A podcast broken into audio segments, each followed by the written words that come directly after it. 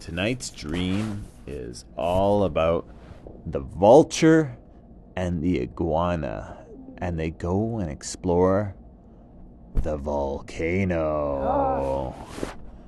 One day, in the beautiful tropical jungles of Costa Rica, there lived a big old iguana. And the iguana heard stories from its friend, the vulture, about a gigantic volcano. And this iguana said, One day I'm going to go and see that volcano. And all the other animals giggled and laughed. you won't go and see the volcano. No way, no way. And the iguana said, I'll show you all. I'm going to go see that volcano one day. And so, as the iguana was walking through the jungle, it went to a clearing and saw its friend, the vulture, flying overhead. And the vulture came down to talk to the iguana. Hello. Oh, hey there, Vulture. How you doing today? Oh, quite well, thank you. I'm on my way to go see the volcano.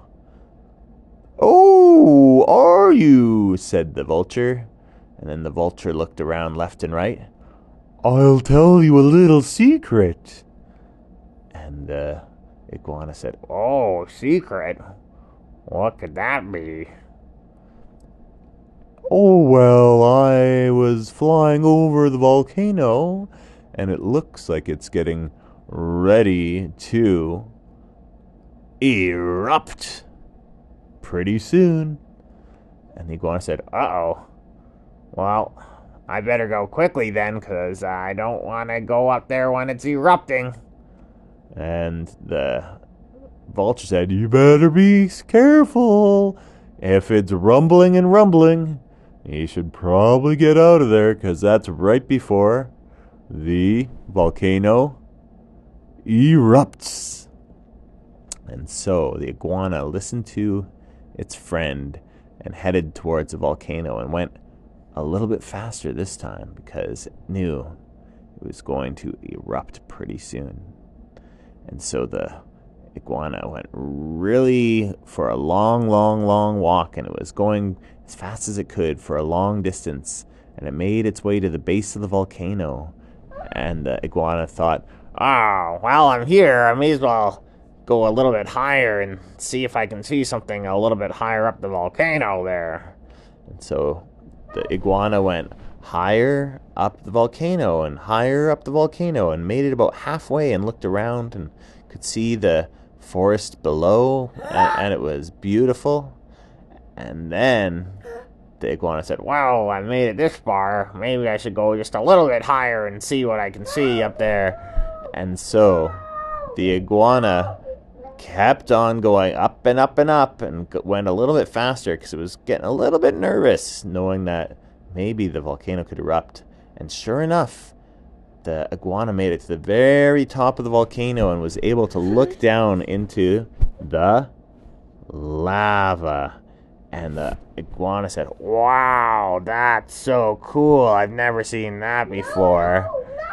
And then, sure enough, right as the iguana was at the very, very tippy top of the volcano, the ground started to rumble. Rumble, rumble, rumble, rumble, rumble, rumble, rumble.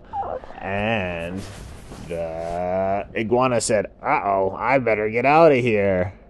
But sure enough, the iguana's old friend, the vulture, knew that the iguana would be so curious to check out the volcano that it might be in a little bit trouble. So the vulture was flying overhead, and as the rumbling started turning into super rumbling,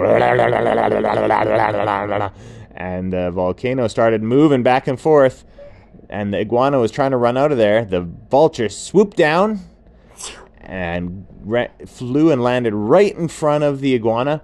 Whoosh, Hello, buddy. Why don't you jump on my back? And the iguana said, Oh, wow, you're a good friend. Good timing. And so the iguana jumped on the back of the vulture and they flew away right as the volcano erupted. There was a big explosion and there was dust and debris in the air and the lava started flowing down the mountain and the iguana said, "Wow, that was close. Good thing I have such a good friend."